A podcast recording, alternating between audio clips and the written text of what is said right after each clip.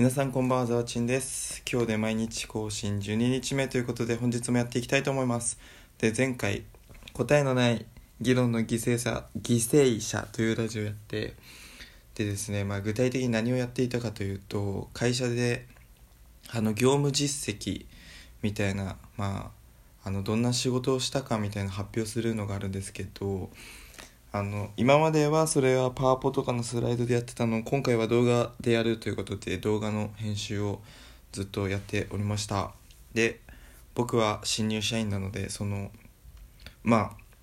と動画のソフトがいじれたのでやることになって、で編集して出してはこういうふうにしようみたいな意見を言い、いろんなねことが起きて、でその一番発言力の弱い人が編集をすると、編集というかそのものを作ることになるとどうなるかというと、こういろんな方に振り回されるっていうことが起きて、それが答えのない議論の犠牲者は発言力のない会社の端くれの新社会人になるっていうことをね、昨日言いたかったっていうことですね。でその影響をものすごく自分も受けて、でその会社の業務報告みたいな動画を今作り終えることができました。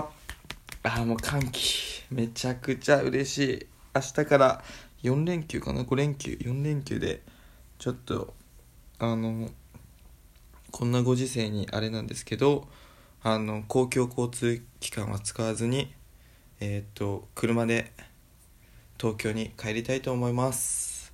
でですね、これ本当に完全にコロナ対策して、ちょっと占いに行っていきたいと思います。突然ですが占っていいですかっていうテレビがあって、それを見ててどうしても占いに行きたいって思ってるので、それを後日